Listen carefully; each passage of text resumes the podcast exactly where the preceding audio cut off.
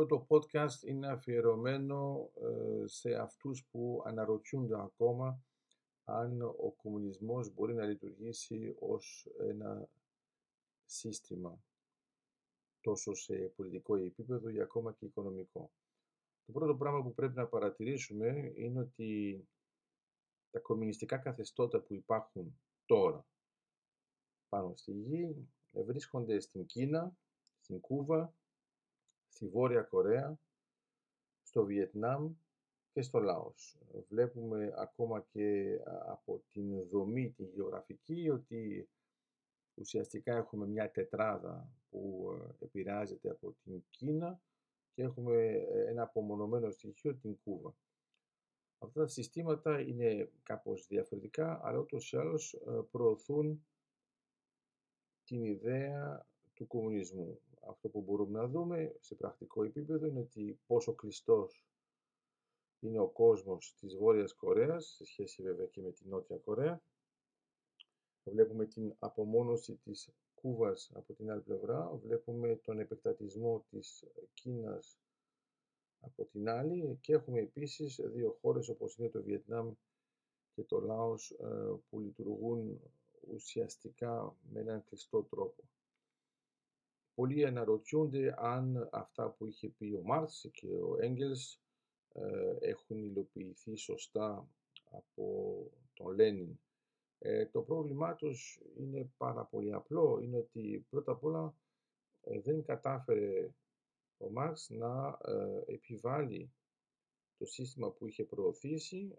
Υπενθυμίζουμε ότι αυτό που θα γίνει στη συνουσία ο μαρξισμός παρουσιάζεται ως κομμουνισμός με την έννοια της κομμούνας που ήταν στο Παρίσι, la commune. Ε, στην πραγματικότητα είναι ήδη ένας εκφυλισμός, δεν έχει καμία σχέση το ένα με το άλλο. Ε, το ξέρουμε ότι υπάρχει μια αντιπαράθεση με τον αναρχισμό που προωθούσε ο Προυντό, ε, μεταξύ του Μάρξ και του Προυντό και ε, βλέπουμε ότι η Γερμανία δεν μπόρεσε να το δεχτεί αυτό το σύστημα. Αυτό τελικά ε, έφυγε στη Ρωσία όπου θα γεννήσει την Επανάσταση του 17 και στη συνέχεια θα δημιουργήσει τη Σοβιετική Ένωση. Στην πραγματικότητα αυτό που μπορούμε να πούμε είναι ότι άμα υπολογίσουμε ότι η Επανάσταση άρχισε το 17 και δούμε πότε έγινε η νέα οικονομική πολιτική του Λένιν, καταλαβαίνουμε ότι επί του πρακτέου το οικονομικό σκέλος δεν μπορούσε να λειτουργήσει και το είχε ε, σκεφτεί ο ίδιος ο Λένιν σαν μία ενδιάμεση λύση, προσωρινή βέβαια, η οποία ήταν τόσο προσωρινή που είχε μια διάρκεια μεγαλύτερη από την ζωή του.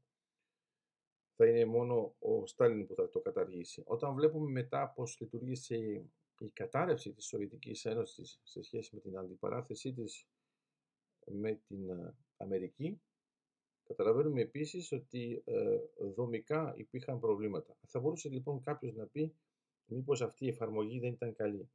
Αυτό που μπορούμε να δούμε εύκολα είναι ότι η Σοβιετική Ένωση το 32-33 ουσιαστικά για να προωθήσει τον δογματισμό της διέπραξε γενοτονία εναντίον των Ουκρανών.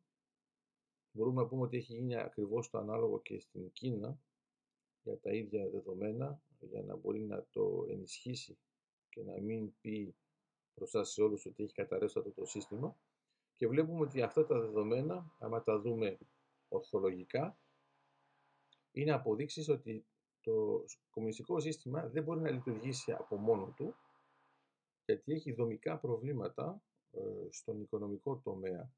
Τώρα, όσο αφορά τον πολιτικό τομέα, αυτό που μπορούμε να δούμε είναι ότι από τη στιγμή που επιλέγει την ισότητα και όχι την ελευθερία, έχει μια τάση να ισοπεδώνει τα δεδομένα για να είμαστε όλοι ίσοι και όχι να τα ανεβάζει, γιατί βέβαια είναι το πιο εύκολο και φοβάται την ελευθερία γιατί θεωρεί ότι είναι επικίνδυνη όταν εξετάζουμε τι. Όταν εξετάζουμε την αφισβήτηση μιας ιεραρχίας η οποία καθορίζεται με έναν απόλυτο τρόπο από το σύστημα και μόνο και μόνο η ύπαρξη της ελευθερίας θεωρείται επικίνδυνη. Άρα άμα σκεφτούμε ότι δεν θέλει την ελευθερία και προτιμάει βέβαια μία δικιά της ε, έννοια, αυτή η έννοια του κομμουνισμού, ε, προτιμάει την ισότητα για να μπορεί να ελέγχει τους πάντες, βασίζεται σε έναν απόλυτο έλεγχο των σκέψεων των ανθρώπων για να είναι σίγουροι ότι πάνε προς την ίδια κατεύθυνση και βέβαια θεωρεί ότι οποιοδήποτε είναι εναντίον είναι βέβαια ακραίο στοιχείο το οποίο πρέπει είτε να αφοπλιστεί είτε να εξοντωθεί. Άμα το δούμε λοιπόν τώρα συνολικά μπορούμε να καταλάβουμε ότι πολύ απλά ο κομμουνισμός αποτελεί ένα έγκλημα κατά της ανθρωπότητας και ότι ποτέ δεν μπόρεσε να υποστηριχτεί αυτή η έννοια επί του πρακτέου ως εφαρμογή στην ιστορία της ανθρωπότητας χωρίς να παράγει εγκλήματα κατά των ανθρώπων.